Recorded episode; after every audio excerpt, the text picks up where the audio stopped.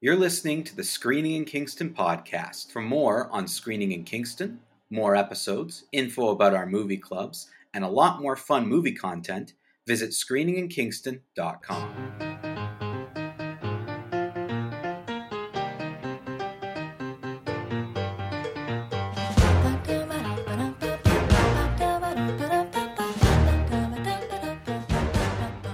Ah, the sounds of no tech issues, knock on wood, with screening in Kingston. It's a beautiful thing. Yeah, we're back. It's a Chris. Uh, it's an early Christmas miracle. yeah, I mean, we this has happened to us only a handful of times, but it feels like more recently we've had these issues. I don't know if it feels like that way for you, Taylor.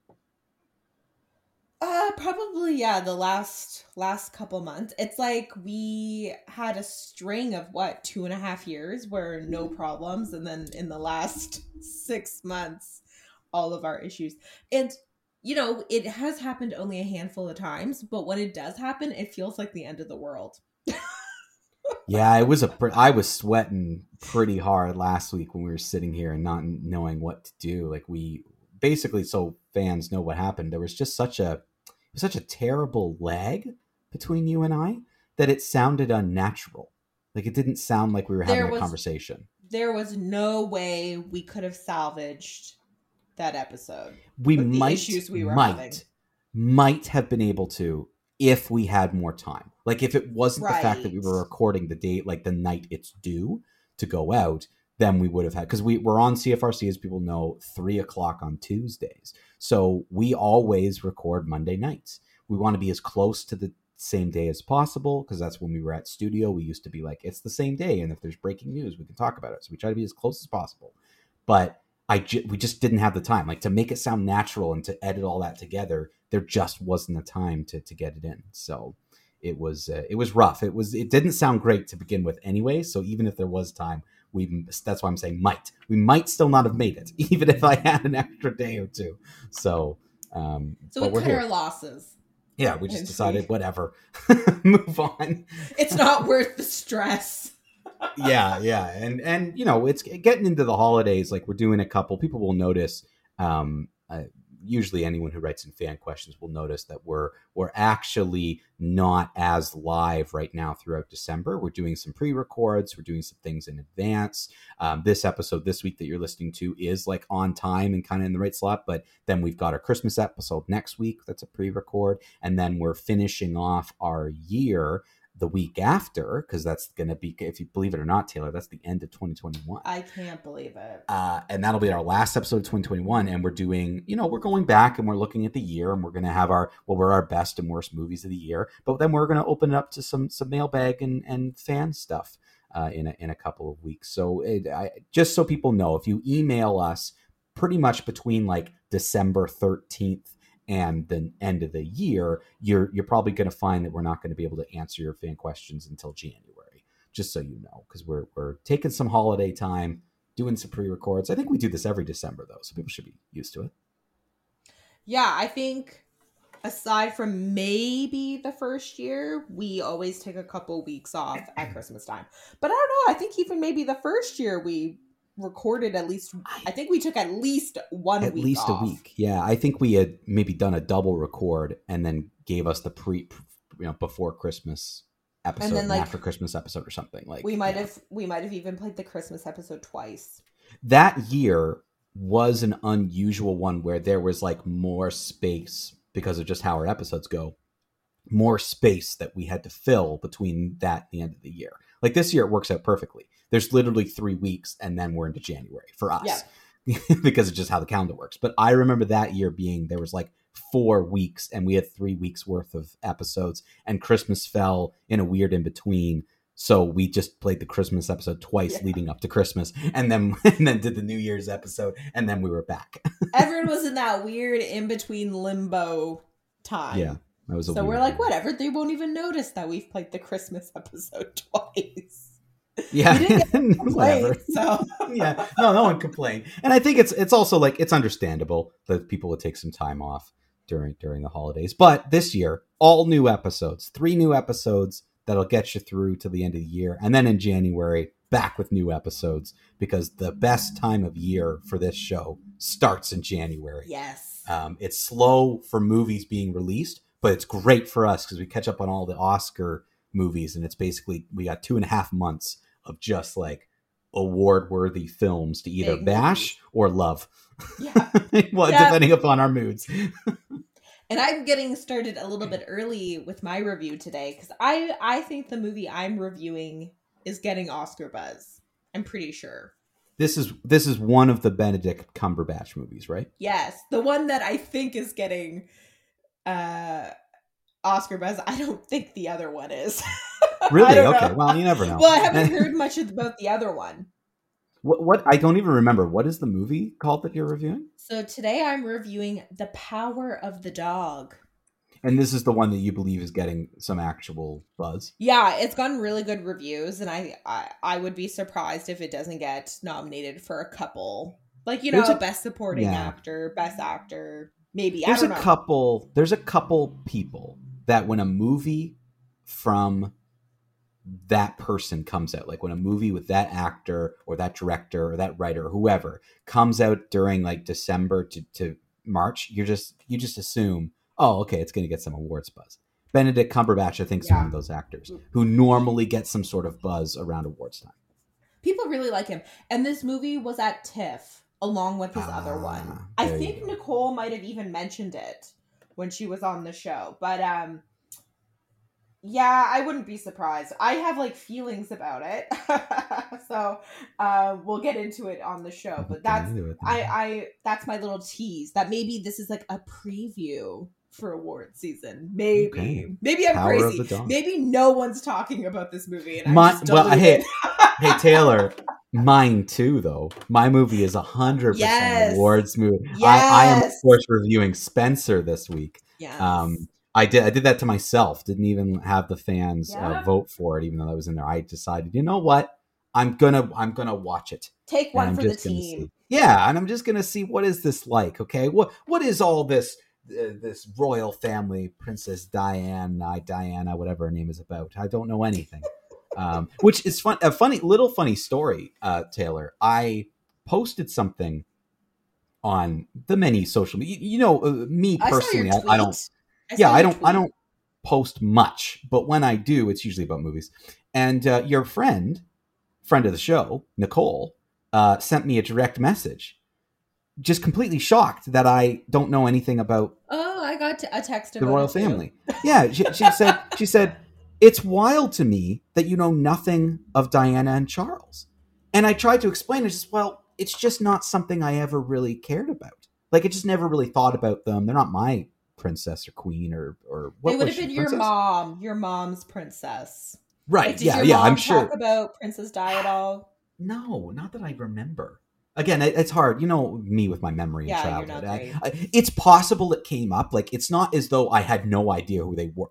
Like i don't live under a rock. I knew that she she was someone important. I knew she passed away but young. You didn't know that. like the mythology like the no. lore. No i knew nothing. I knew going into this movie i was very much i know that who princess diana is. I know generally what she looks like. I've seen pictures. I know who like prince charles is. I, I can't tell you like who Uh, what I can't tell you is who, who their kids are, who their parents were, except like it's the lineage. I don't understand. Like this queen's Prince been around Charles's for so long. mom is Queen Elizabeth.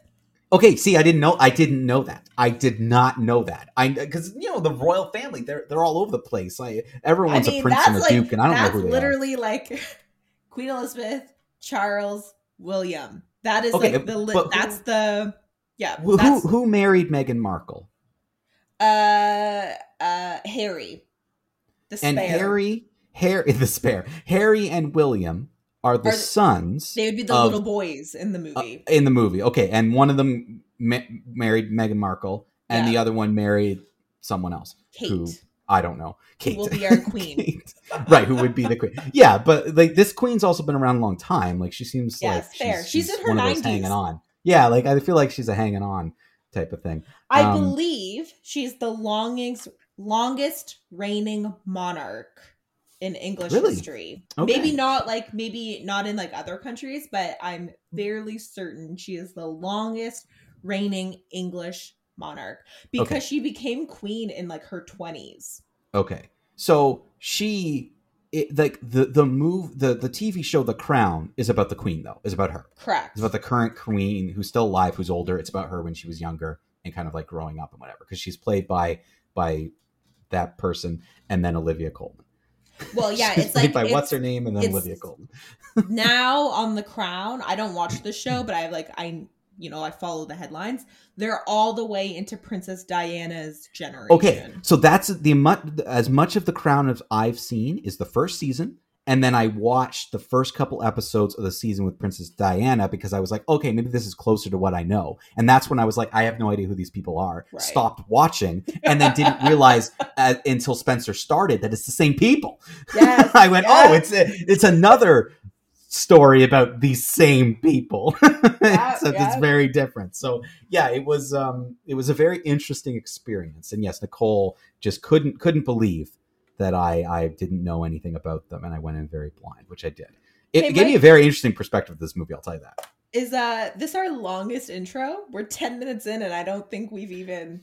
Uh, no, Taylor. Our longest intro stands at 27 minutes, and I believe that was the episode.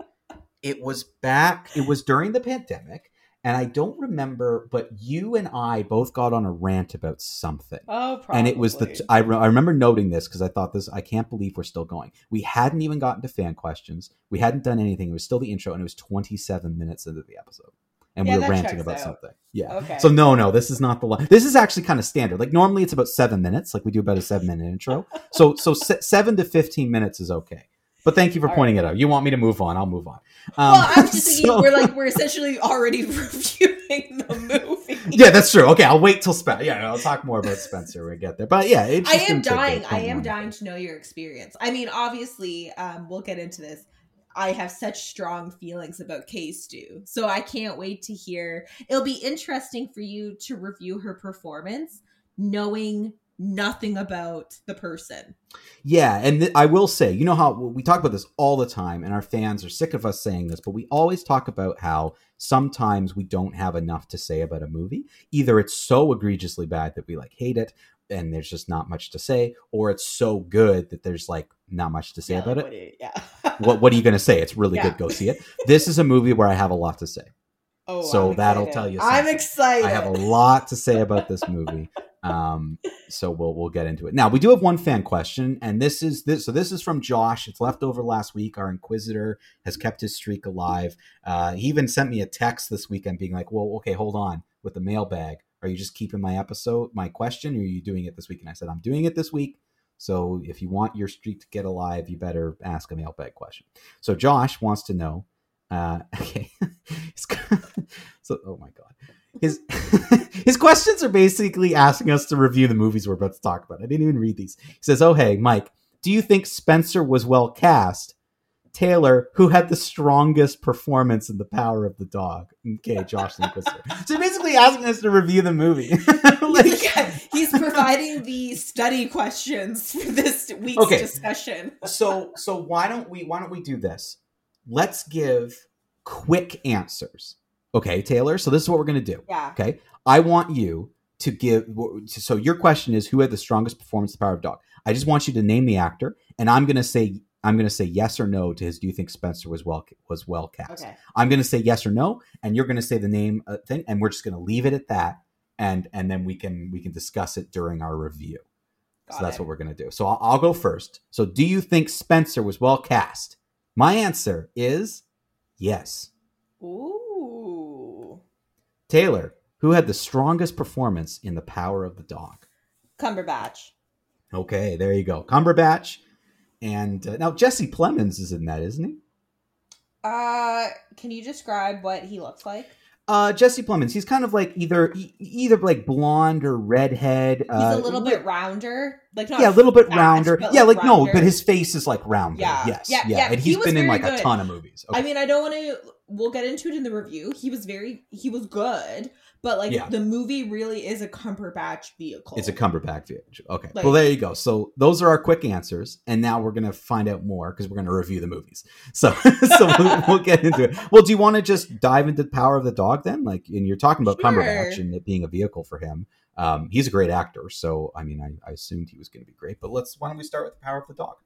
Yeah, so I am. I will. I will not lie. I've been a little bit anxious with the case numbers of COVID um, here in Kingston, and um, so I'm not like dying to run out to the theaters um, right now. That's just my personal feelings about the situation. I'm um, with you on that. Before people jump all over you, because everyone always attacks Taylor. I'm with you on that 100. percent Like I, yeah. I'm the same way. I'm not even. I'm not a paranoid or worried person, but I.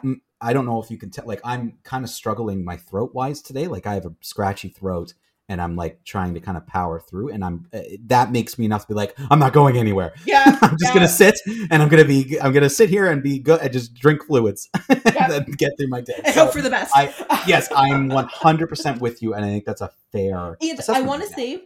Wendy is doing a phenomenal job at the screening room. It has n- it is not a comment on the local businesses in Kingston. It is my own personal feelings about venturing in the public you know, I I think our businesses are doing great. I just don't necessarily trust strangers right now. So yeah. um so anyways, I thought okay, um is there a new movie I can review without having to go out? And Power the Dog is on Netflix. So it's a net it is a Netflix oh. movie, a Netflix original. I oh, you still, didn't have to order it. This was no, I didn't have to order it. Netflix. It's oh. right on oh. Netflix. So after my review, if you guys uh, want to um, watch the movie, it's it's right on Netflix. And his other movie, and I I am sorry, I cannot remember the name of it because it's another like weird name.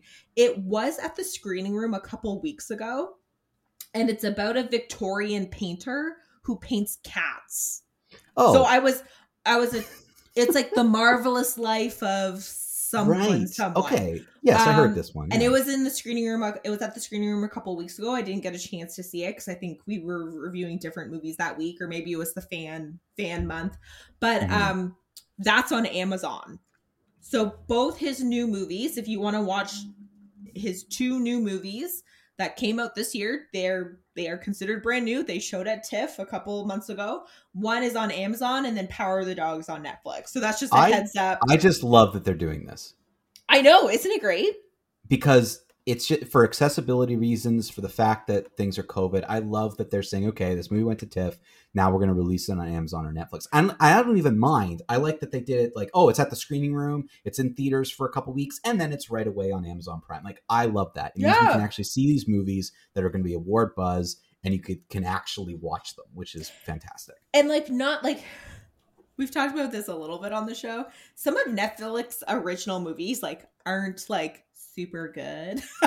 They're like B mm. movies, right? Like made for TV level movies. But um it's so great that we're able to watch new quality movies, like actual movies, you know what I mean? Without having to like compromise and watch like a fluff movie on Netflix. So anyways, that's why I, you know, it was a toss up between which one I was going to watch and I thought I'm hearing more about the uh, Power of the Dog, and so I'm anticipating that there's going to be Oscar buzz. So if there isn't already, so I thought, well, I might as well watch the one that's getting more buzz to be ahead of Oscar season, if that makes sense. So that yeah. was my thinking as to why I picked Power of the Dog. Makes um, sense. And I may go back and watch his other one because I I like cats, and it's about a painter who paints cats. So, and it sounds kind of like a feel good movie, maybe I don't know. So, anyways, so this movie, I have a lot of feelings about it. And, you know, Nicole had said this, I think, about Titane, Titan, that um, is the movie good or bad? I don't know. But I was thinking about it long after I saw the movie. And I was thinking about Power of the Dog for a really? pretty long time after I saw it, like kind of just like working through it. So it's based on a book from the 1960s but the movie itself takes place in the 1920s 1920s Mon- montana. And it is um, a western in the sense that it kind of takes place on the frontier and you know the characters are ranchers. And uh benedict cumberbatch plays like a very like hyper masculine like cowboy for the lack of lack of a better term. Because he's like he's the him and his brother own like a ranching operation. So like he himself isn't if we get into like the history of cowboys, he himself isn't a cowboy, but like works with cowboys. anyway, so like he's this like rough and tumble. I I don't want to give you guys a history lesson, but I could. Yeah, it's I could a Taylor's history lesson on cowboys. Because cowboys are actually like ranch hands, like mm-hmm. essentially. Mm-hmm. So he himself isn't a ranch hand because he owns the ranch, right? But um he is the kind of that like very rough around the edges, hyper masculine. Um, and then his brother is kind of his foil. He's he's that actor that you were describing, Jesse. Jesse Plemons. Yeah, Jesse Plemons plays his brother, and he's like the complete opposite, like mild mannered, soft spoken, like very kind and sweet. And so like you like have kind of like the mean, hyper masculine brother, and then I wouldn't say that the other brother is like effeminate, but like definitely like um softer, like kinder, right? Right. Um right. and it takes place in 1920s Montana. These two brothers own a ranch and they're like they're very affluent. And um I would say that the movie is very slow and some of the reviews I saw like I didn't read too many reviews but maybe like the first couple lines this movie's getting very good reviews first like off the bat and the mm-hmm. reviews mm-hmm. talk about like you know like the slow like the story unwinds or whatever which is a fancy way of saying it's a slow moving movie it's two yeah. hours and it's slow it is not um and like i'll be honest like my we talked about this on the show before my attention span is pretty much shot whether it be because of covid or just the way society is now. So like a 2-hour movie that moves slowly like feels a bit like a slog to me. So this movie was in my opinion like slow to get going. Um I personally feel that this probably makes a better book than a movie.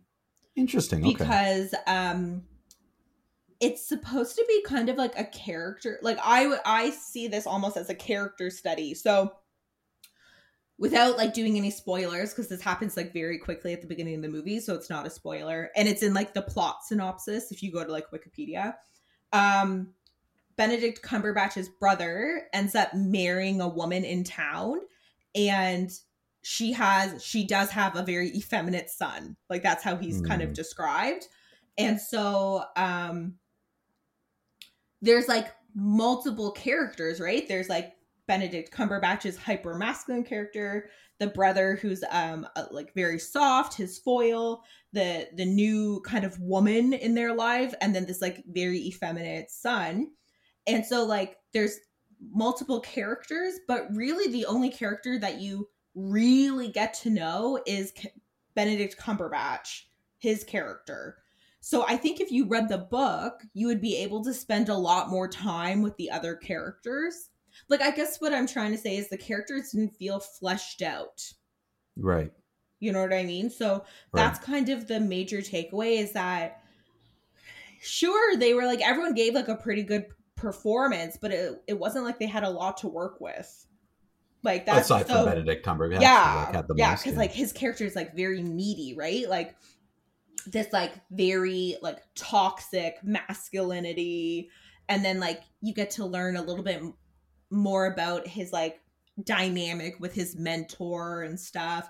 But like you don't really learn much about his brother other than that like he's nice. Mm. and then like um oh what's her name? She was in marie antoinette Kirsten Dunst. Yeah, Kristen Dunst is in it, and she plays um the brother's new wife.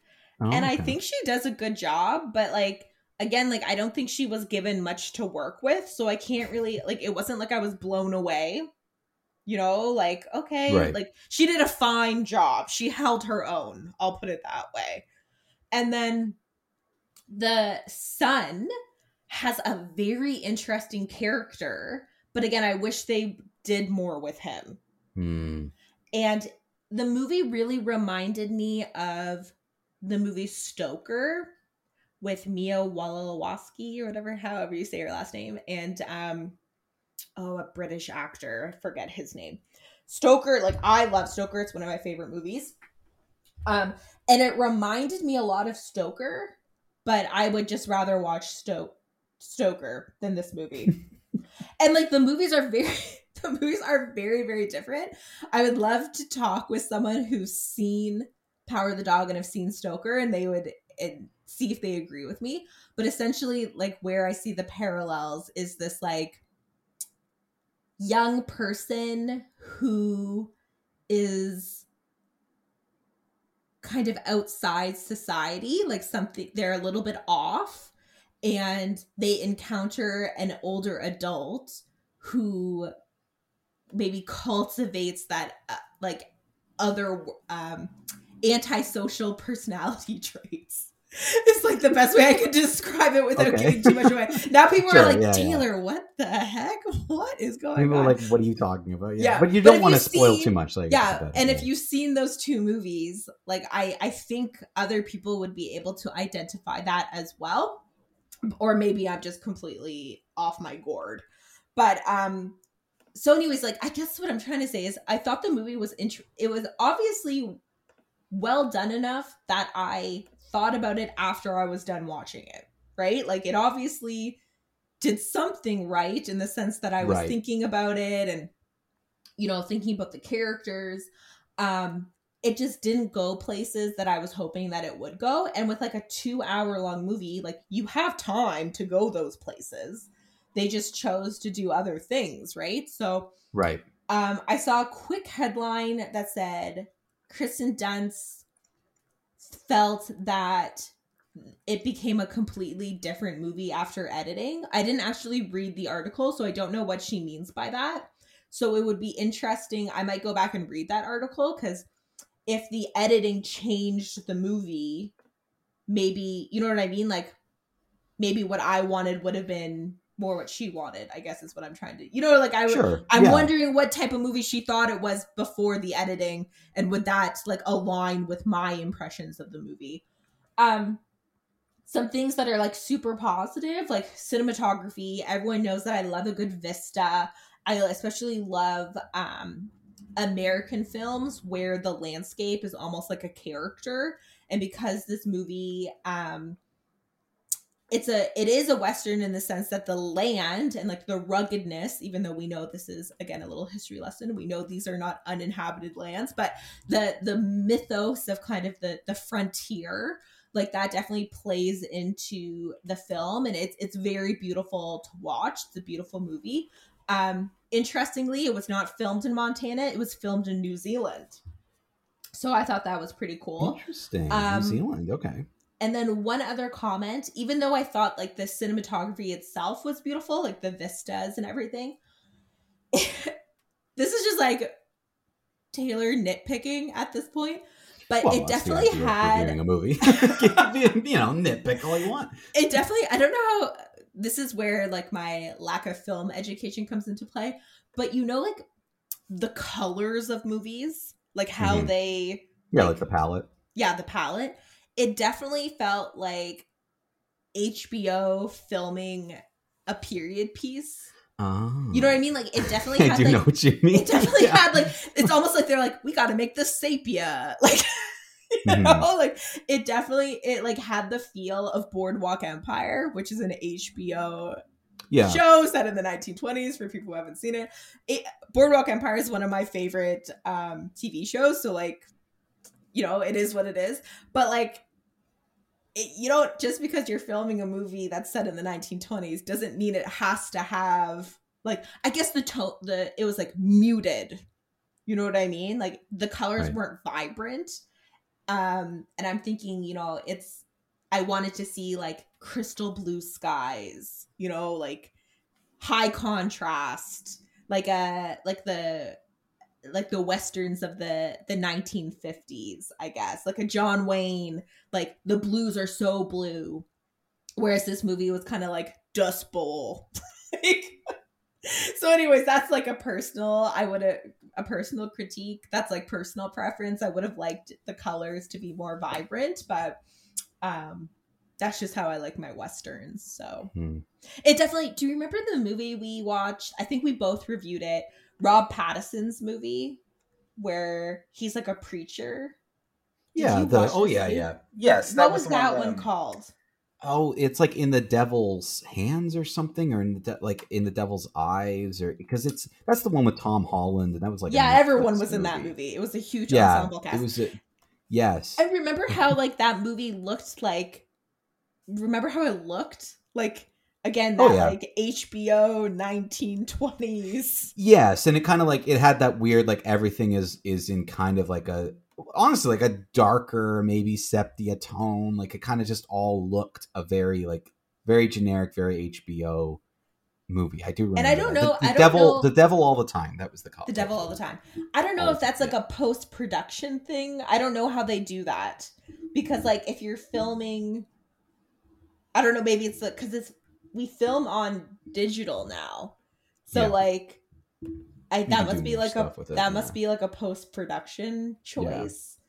I don't know. That's just like I don't love I don't love that. It's like Yeah, that movie felt very much like it was made for TV. Like it didn't feel like it could have been in the theaters. Like in terms of the look. Like it made it looked like, oh yeah, this belongs in HBO. I think it's like a very much a like uh it must be a style trend. Like, oh, this movie's set in the 1920s, so like it has to look this way but yeah. no, it doesn't have to. Like we know it's the 1920s because of the costumes. Yeah, they're making that choice. they don't, they don't yeah. have to do that. They're making the so, anyways, um, long story short, for me, this is a stream it, but again, with like the caveat, this this is not like an action pack movie. This is slow. It's definitely more of a character study. There's going to be things that are not everything is revealed, if that makes sense. Like there's ambiguities in the movie um there's things that we'll never learn about the characters so again like i'd rather just like read the book right spend more time with the characters learn more about them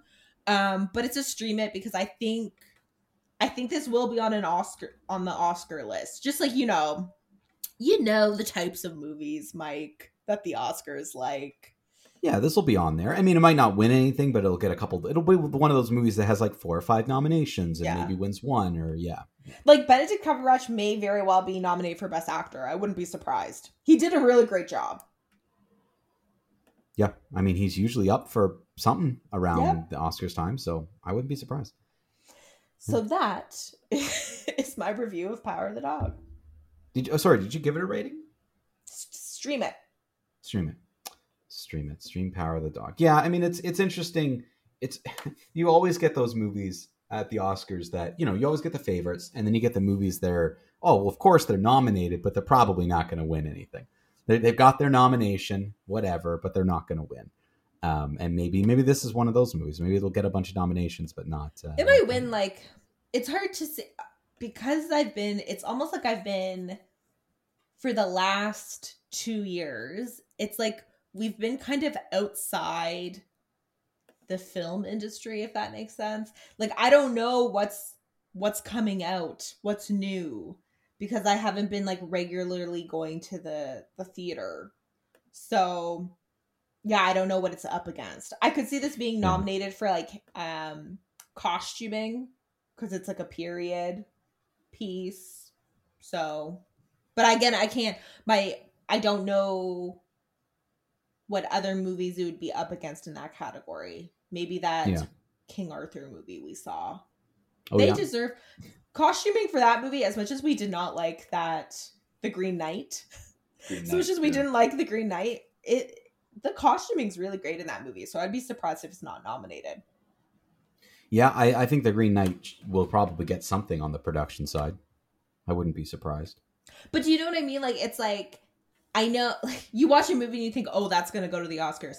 But oh, I haven't absolutely. been following it enough to know, okay, well, is it going to win? Because I haven't seen enough other Oscar movies. You know what I mean? Like, I don't know what this movie will be competing against. I guess. Yeah. well, I'm the buzz is only starting to. Right? Yeah. Like remember, like yeah. the buzz is only really getting going, and it's really again, it is like January up until the Oscars that we really start to see once the nominations come out. Once we start to see kind of what where the trends are going. Like it is kind of early days um, still, but yes, you would definitely get that feeling coming out of the theater. Like I, I 100%. Um, where you just know this is going to get nominated. It's going to be one of those movies. It's going to get nominated, and we'll see kind of what happens. And speaking of another movie that's definitely going to be nominated, segue no, to Spencer. No ifs, ands, or buts. yeah, Spencer. Spencer. What a what, what an interesting movie. So yeah, um, this is this is uh, you know, uh, I'm supposed to say Kirsten Dunst. Kristen Stewart plays uh, Princess Diana um, in this. Also, I would describe character piece. You said that your movie kind of was more character piece, lots of things unsaid, lots of things unresolved. Um, this movie, what I said on social media, was this movie I think takes for granted that everybody knows these characters. Right. So they feel they don't have to explain anything. Um, and to me, it's to a fault that happens. So they not only don't explain who anyone is, they don't develop anyone's characters, and they don't ever give too much rhyme or reason for everything that's going on. Which for me, as a robot watching a movie, I'm waiting for evidence from a filmmaker, from a storyteller. I'm gonna I'm just gonna call storytelling. Storyteller. From whoever is telling the story, I'm waiting for evidence to tell me how I feel about characters and things. I use evidence. I use whatever I see to decide, okay, I'm going to feel sympathetic because you're doing this, this, and this. You're going through this, this, and this. So I'm going to feel sympathetic. It took about 45 minutes for the movie to tell me anything about her character. Um, so the movie, I could, I could say, well, this movie some, presupposes that you already sympathize with Princess Diana. Yes. So this movie like takes place over like the Christmas holidays or break. So it only is like two or three days of of where it sort of takes over. So it, it, it kind of kicks off with her driving herself down this road going to like I assume it's one of the many palaces where they're spending Christmas this year. Yes, they always spend Christmas there. See, these so, are things that like royal fans would know. Yeah, would know. But I'm like, why are they going here? But anyway, so what the movie does is is basically is like, okay, you're already sympathetic towards Diana. She's the most tragic character on earth. And as we know, Taylor, from from us talking many times about this, what's the one thing I don't care too much about? It's the lifestyles of the rich and the famous. I don't care about your stupid non problems, rich people. Like, I don't. I don't believe that your problems are problems. I think every human being on this planet can suffer from um, from uh, poor mental health, can get into bad situations, requires support and help to figure those things out. And sometimes that's time, sometimes that's resources, sometimes that's money, sometimes that's a support system. Like all these various things can help people out, and it's different for different people. And sometimes when you have a lot of money, you get isolated from the rest of society for whatever reason. Um, what I would like to have seen is what some of those reasons are. Like what this movie does is just shows me a character who's like really struggling, like really struggling. I see this character struggling. And I'm not unfeeling. I just go, "Oh, what's wrong?" That's what I go. What what's yeah, you happening? have no what's have going no on? context for her. No, I have zero context for what's going on. So the the one thing they did a very good job at was and and I'm okay with subtlety. I don't want people to think that I don't like subtlety in movies because I I bash Tyler Vance films all the time. I like subtlety when it's done well. And the one thing that this movie did well was the subtlety towards one aspect. So, so I guess uh, Princess Diana had a lot of uh, eating disorders, and one of them was um, bulimia. I think. Yeah. Um, so they actually did a very good job without saying anything of introducing this concept. So what happens is she shows up to, to this happens right at the beginning of the movie, so it's not a spoiler. Though this nothing happens in this movie, so it's there's no spoilers. Um, she also, shows it's Princess up. Diana's life, so yeah. So everyone except me knows uh, what's going on. So, it's on so Wikipedia. she shows up and she meets Timothy Spall Spall's character, uh, who's like the house, the the head of the household, the head right. of this household, and he's the, the only butler. guy who gets. Yeah, he's the only guy who's introduced. Only person whose name we get in the whole movie is is the butler He's the only guy's name we get, and he so he he greets her, and they have to do this weigh in. So I guess it was this old tradition where you would weigh yourself before Christmas dinner, and if you if you don't leave after the Christmas break having gained three pounds, then you didn't have a good time. Like that's the that's right. the thing. So she she's uncomfortable with it. There's subtlety. She doesn't say anything, but you can tell by her acting, by what she looks doing. over her shoulder. She, she looks yes, she looks her over shoulder. Her, that's true. Ah! Yeah, she does that, and and all that happens, and I'm like, okay, she has an issue with her weight. That's I know this because Noted. you're showing me something. You you're you're an actor is doing a good job. You don't have to say anything, and you've told me something. Okay, good, good job, movie. You did it. You you communicated something well. However, there's too many moments, and this the looking over the shoulder thing is a very is a very good point, Taylor. So there's this one, you know, the the from the trailer, she's in the hat that's half the covering yellow, her face, the yellow hat. And no, no, the the black hat, and she's oh, got okay. the red the red like yes. blazered overcoat because that yes. like a church and she's mm-hmm. leaving church and there's this moment where all the paparazzis are snapping photos and yelling and screaming like look over here and she does the look thing looks over the shoulder scrunches up the shoulders looks again looks again we stay on her face for like five minutes and i'm thinking okay i will say one thing this actor is doing a fantastic job of, of conveying emotion I just wish I had a context for what the heck they were conveying. And that was my that was my problem with this movie. Too many times the music swells and we have a dramatic moment. And as the person watching the movie, watching the story, nothing has happened. So I don't know why she's feeling so bad at this particular moment. It's done a good job of establishing she feels like an outsider in this family. This, these are the things that the movie taught me. I don't know. Uh, this is what I just learned from the movie. She feels like an outsider in this family she's dealing with weight issues and food issues where every time she eats she throws it up she's not getting any support from her husband about that she believes her husband might be cheating on her and she doesn't know but it's it's starting to get to her and kill her and for some reason she doesn't like this family or the family doesn't like her but they don't spend any time developing that so i don't know what the problem is to me it just seems like a bunch of people pouting like it doesn't it doesn't tell me anything but the but that, those are the things that i got out of the movie was that she feels uncomfortable with this family. She's she has a lot of body image issues and she's getting zero support. Like her husband treats her like garbage in this movie. I do not like what's his name? Charles? Correct. Yeah. No, I don't like Charles. Charles. No I don't like Prince Charles.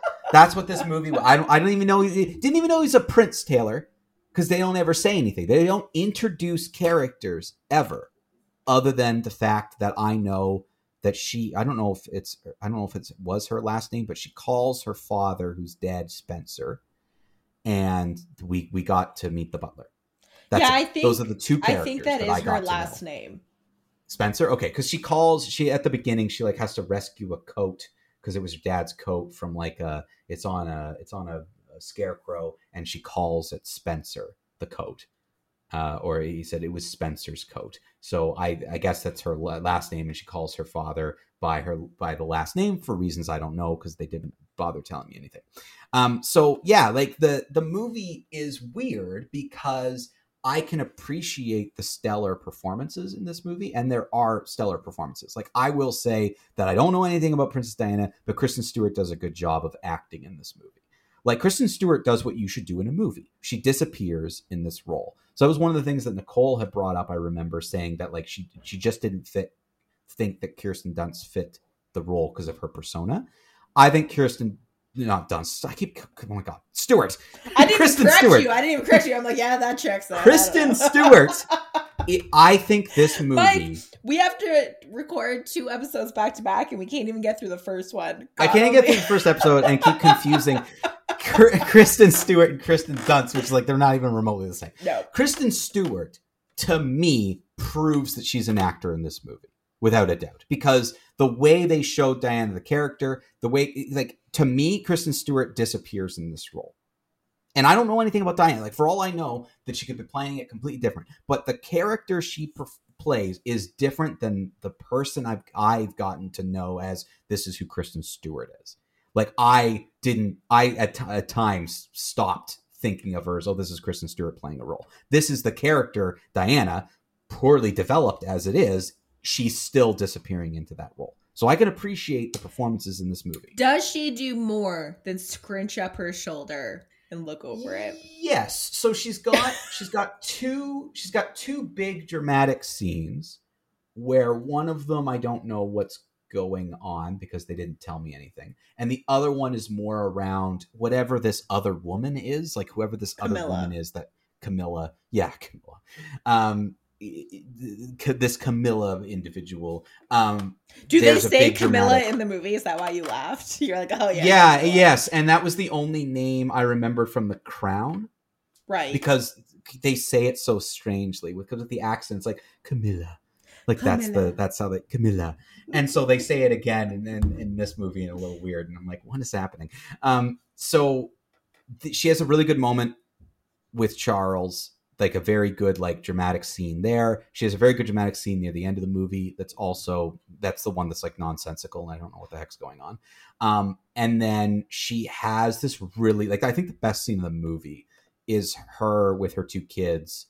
Like she wakes them up to give them a present like early Christmas morning, and they kind of the three of them just like hang out and play for a couple hours and it kind of shows i liked it because it kind of shows like okay this is someone who's struggling a lot but if there's one thing that she cares about and is one thing that she's focused on it's her, her, two children um, so that to me was a very good scene because they're kind of like playing and and pretending to be different people um, and I thought that was like a good acting moment. And then there were the two things. So yeah, she does more than just stare. She does do that a lot.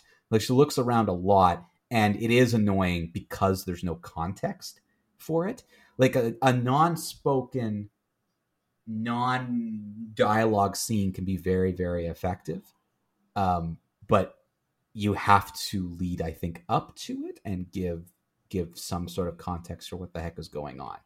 Um, and i felt this movie failed at doing that. The only thing i know for sure is for some reason her and this family don't get along which again i don't get what the big deal is like, what's the big deal? You don't get along with your family. Like, like, okay, you married into a family and you don't get in, and it like you don't get along with your in laws. Boo, freaking who? That's everybody. you, yeah, I was gonna say okay? you and everyone. Congratulations. yeah, you and everyone else. Congratulations. You don't like your in-laws. That is, of course, right? not a comment like, on our in-laws, right, Mike? Yeah, exactly.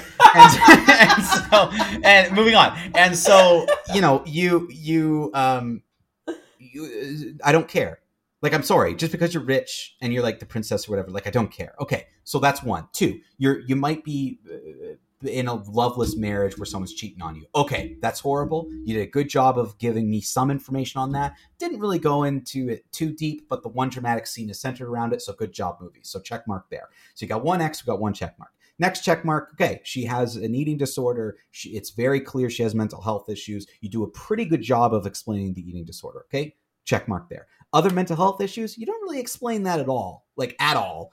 I don't know. Like I, I know it's probably paparazzi driven. You're you're in the the media all the time. There was like one or two little scenes about that about her like dressing and closing. It's like close the blinds before you change your clothes, whatever. And she was like blah blah blah blah. And I'm like, why don't you just close your blinds? Like everyone does that. Like again, not a problem, not a problem, not a real life problem. Like just close your blinds, okay? and paparazzis won't take pictures of you changing and why are you acting like this is a big deal. So so x for the movie for that. So it's like that's why it's like up and down. Like it's kind of even. Half the time i was like okay i am sympathetic towards this character doing a good job. And half the time i'm sorry. I know people like Princess Diane, and i know i'm going to get some slap flack for this. She came off as a bit of a brat like that was the whole thing of this movie is every time i watch the royal family do anything i'm like what a bunch of spoiled brats. I don't care. You don't have problems. You don't. These are not problems. There's some people who have to sit here and decide whether or not to have dinner or pay rent. And you have a problem because you got to eat some pea soup. and that's and again, this is the movie's fault. It's not them as people. If you had done a really even if it was fake, because the movie at the beginning was like, this is a fable based on a true tragedy. So they're obviously going to take liberties. So I was thinking, okay, cool. Yeah, like this weekend You're gonna really never go, like technically happened. That never technically happened, but here's like here's the struggles she went through.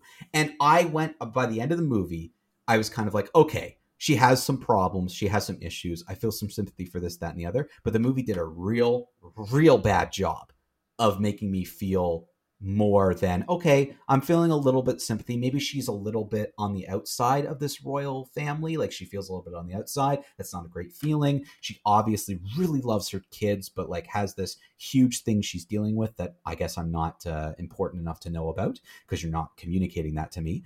And that then the movie ends. Huh. and i'm just kind of like okay. Like it was okay. The performance was very good but i came out of it being like and it's the movie's fault Okay? It's the movie's fault for giving me a bunch of rich people and showing their non problems. You could have a bunch of rich people and someone who's dealing with huge mental health issues and do it so well that I'm I don't think of her as anything other than oh man that's a tragic individual. You're showing me all this stuff and it's not giving me enough information to feel truly sympathetic. I felt a little bit. I do think that some of her stories seemed very tragic. I'm sure there's more here and there's more I'm missing, but I don't think the movie did a good job of communicating it. So to me, this movie is like a borderline because I don't think it qualifies as airplane it unless you're like, oh, I'm like curious about this movie and I'll just watch it on airplane. Like I'm to give it a stream it because her performance is still very very good. Like as an actor it's a good performance. As a character piece they do a lot just with her. They develop and work with her. I still don't think it gave me enough to really really care but i still left the movie thinking okay that was a good performance from kristen stewart for a character who clearly has a lot of issues and i'm sympathetic towards that aspect of it and they did do a good job of giving some of the information i just felt lost still at, at various parts of the movie and i don't like leaving a movie feeling like I don't know what the heck is going on. So there you go. You know what movie does a really good job of dealing with rich people and their problems? Knives Out.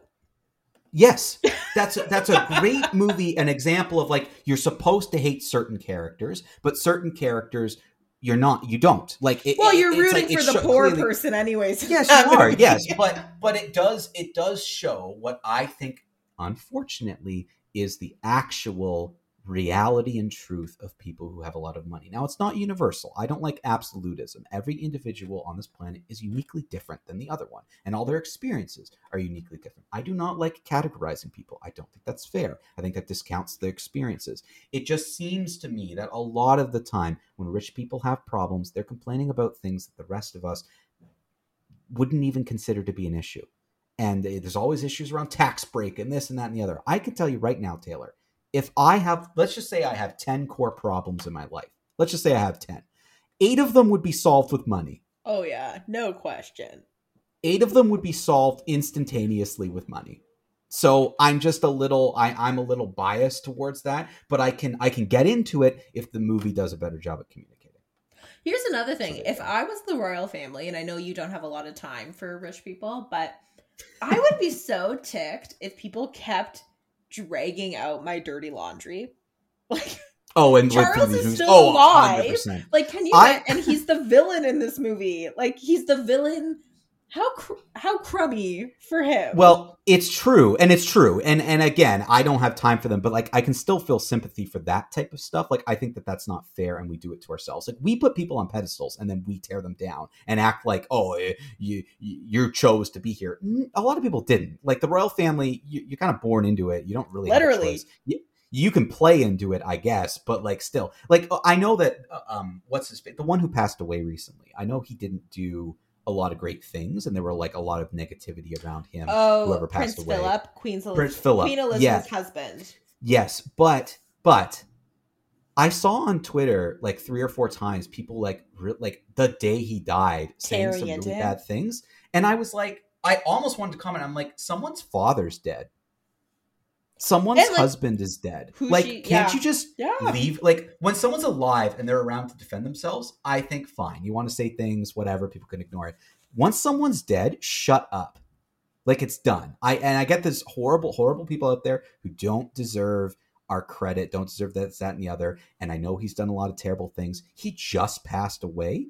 There are members he's of up. his family yeah, and like his, you think his grandkids or grandkids, grandkids like know him as this evil thing? No, so like ease up, leave it alone, take your dumb opinions and and just be quiet. Like no one cares about what you think. I know we're Random. running out of time and we have a headline we need to discuss. Yeah, we but, got a headline. We got a headline. Yeah. But I do Hollywood, if you're listening, I have a great movie idea, and it maybe already it maybe already has been optioned.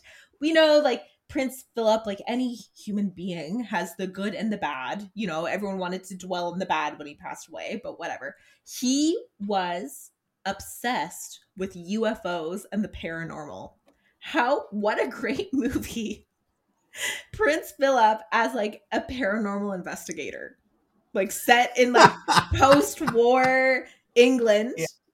It's a great idea. Isn't that a great movie idea? Prince Philip. great idea. And you know, the Queen's off doing Queen stuff, and Philip is, you know, investigating parapsychology, like UFOs and stuff. Yeah, I love it.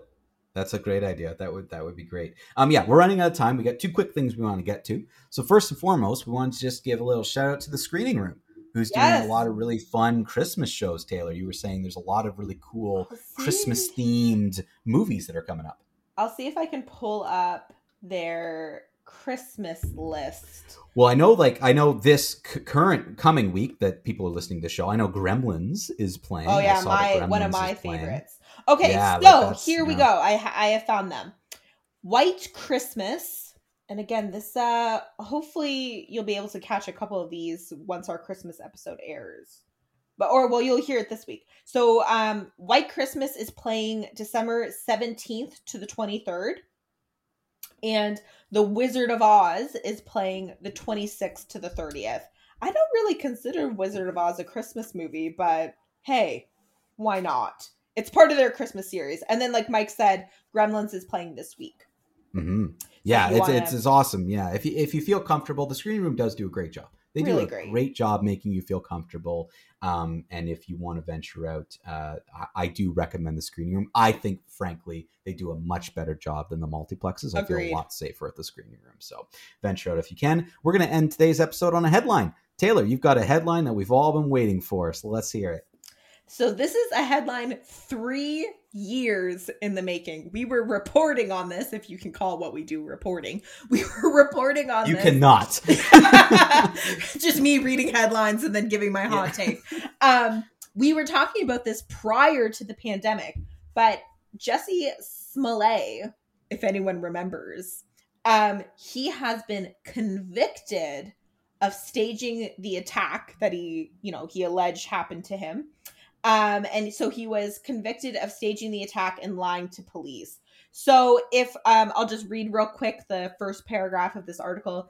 Jussie Smollett's conviction Thursday for lying to police about a racist homophobic attack came nearly three years after he report after his report of a horrifying hate crime quickly became part of a polarized political landscape with people, including the president of the United States as well as us, weighing in um, from all over. So I don't know if you guys remember that. Um, you know, he was in the headlines first for this hate crime, and then quickly it, um, you know, there was accusations that he actually staged the hate crime. Well, he's been convicted. That yes, the courts have found him guilty, saying um, actually the prosecutor said um, the verdict was a resounding message by the jury that Mr. Smollett did exactly what he what we said he did recruit two brothers to fake an attack so it could be recorded by a surveillance surveillance camera and posted on social media for publicity. So uh you know the courts say he did it. He maintains that he did not stage it. Um but i i just had to read the headline that we needed the closure didn't we mike yeah, we did, and uh, yeah, it's that. That's a uh, it's a terrible thing considering the the things that people have to go through, um, especially when it comes to to race and homophobia, and the these sort of beatings and attacks do happen all the time. So to stage one, I think is uh, disgusting. So if that is true that that's what happened, I mean, he was convicted, so it sounds like it. So yeah, yep. we got some closure on that. Yep. There you go. End of the episode. We're done. we're, we're, done, everybody. So we'll have our Christmas episode next week, and then we're uh, done the year. Go see some movies.